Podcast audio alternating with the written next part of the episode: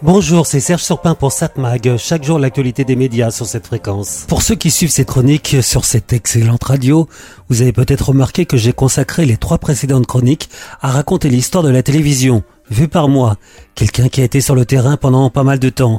Non pas parce que je passais dans le poste, comme on disait avant, quoique je dis cela, l'une des émissions les plus regardées, en tout cas sur C8, s'appelle Touche pas à mon poste.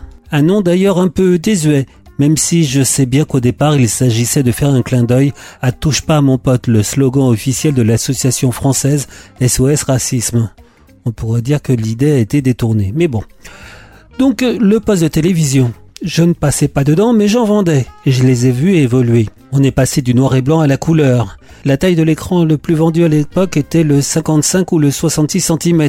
On calculait, et on continue à le faire d'ailleurs, la taille de l'écran en mesurant sa diagonale. En équivalent aujourd'hui, où l'on mesure en pouces, cela faisait environ 22 ou 26 pouces. Sachant qu'aujourd'hui, la taille moyenne des téléviseurs vendus est beaucoup plus grande, le double presque. On est dans le 55 ou 65 pouces.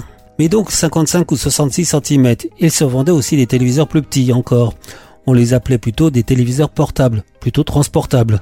Transportables car ils restaient relativement lourds. Quand on compare aujourd'hui l'équivalent format tablette, il n'y a pas photo. Quand on devait livrer les téléviseurs de 55 ou 66 cm, je dis pas comme ils étaient lourds.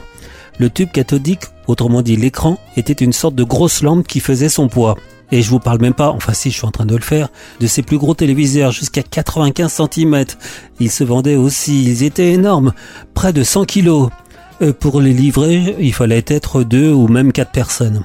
En tout cas, la qualité de l'image nous semblait correcte bonne même, même si aujourd'hui elle nous semblerait particulièrement médiocre, vu la qualité de ce que l'on a désormais à la maison. Par contre, l'image enregistrée sur les appareils que l'on appelait les magnétoscopes, bah c'était pas terrible. Pire, c'est même pas le meilleur système qui a été le plus vendu, mais celui adopté par le plus de fabricants de magnétoscopes. La qualité de l'image a commencé à progresser avec la numérisation. Je me rappelle d'ailleurs que certains amis journalistes, spécialistes du sujet, qui me disait qu'avec la numérisation, on aurait une image moins bonne qu'avant, en analogique, puisqu'on la compressait aussi. Je vais pas rentrer dans les détails pour expliquer, mais voilà. Moi, le vendeur, le commerçant de l'époque, j'étais pas d'accord avec eux. Et j'avais raison. Donc l'image numérique a permis d'améliorer la qualité très rapidement. On est passé de la moyenne à la haute définition, puis la très haute définition. Et ça ne s'arrête pas. Mais la question est, à quoi ça sert d'avoir des images de meilleure qualité? C'est simple, à pouvoir les regarder sur des plus grands écrans. Je vous l'ai dit, avant l'image du poste de télévision était assez petite. Maintenant, elle a plus que doublé. Et plus l'image est grande, plus on est susceptible de voir les éventuels défauts. Et si on n'améliorait pas la qualité de diffusion, bah ça serait très désagréable de regarder la télévision. C'est simple. Rappelez-vous quand un match de foot ou tennis était diffusé à la télévision. Les spectateurs que l'on voyait dans les gradins étaient flous à la télévision. Maintenant, on peut dire qu'on peut presque distinguer chaque spectateur d'où la généralisation de la diffusion en haute définition, puis la très haute définition. L'ARCOM vient justement d'autoriser France 2 et France 3 à diffuser en très haute définition, autrement dit en 8K, sur la TNT, et cela à l'occasion des Jeux Olympiques de 2024. Problème quand même, on a beau compresser l'image en gardant une très bonne qualité, diffuser en très haute définition, ça prend de la place, ça remplit les réseaux, c'est pas très écologique.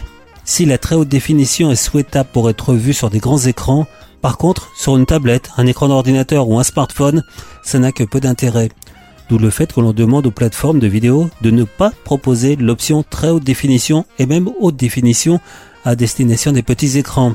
Mais donc pour résumer, la très haute résolution des images permet de les regarder sur de très grands écrans. C'est pas pour rien d'ailleurs qu'on appelle ça du home cinéma, du cinéma à la maison. 7 mag, l'actu des médias.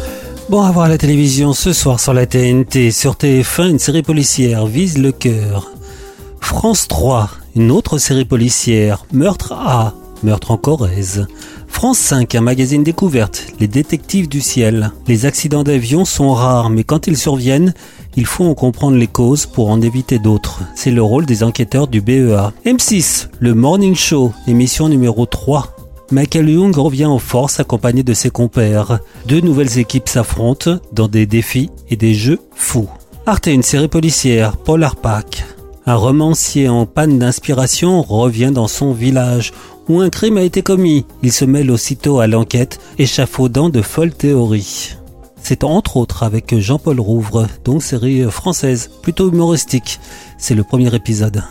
Mais je vais pas vous conseiller de regarder tous les soirs Arte. Ce soir, je vais vous conseiller de regarder France 2 avec envoyé spécial. Les sujets de ce soir, la fin d'un rêve, cherche location désespérément et surtout les plages de l'embarquement.